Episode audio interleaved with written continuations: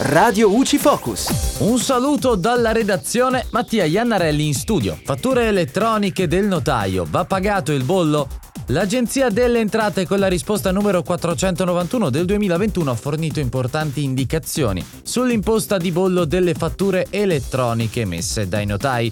L'amministrazione finanziaria nei suoi chiarimenti ha ricordato che l'imposta di bollo sulle fatture elettroniche deve essere corrisposta anche per le spese anticipate e per quelle imponibili IVA. Se gli importi sono superiori a 77,47 euro, scatta il pagamento dell'imposta nella misura di 2 euro, che deve essere corrisposta giusta al momento dell'emissione della fattura elettronica. Però, nel caso in cui le somme anticipate per conto del cliente riguardano tributi dovuti dal cliente stesso, come ad esempio imposte e tasse, concessioni governative, contributi, eccetera, si ha diritto all'esenzione dal versamento dell'imposta e dalla redazione tutto al prossimo aggiornamento.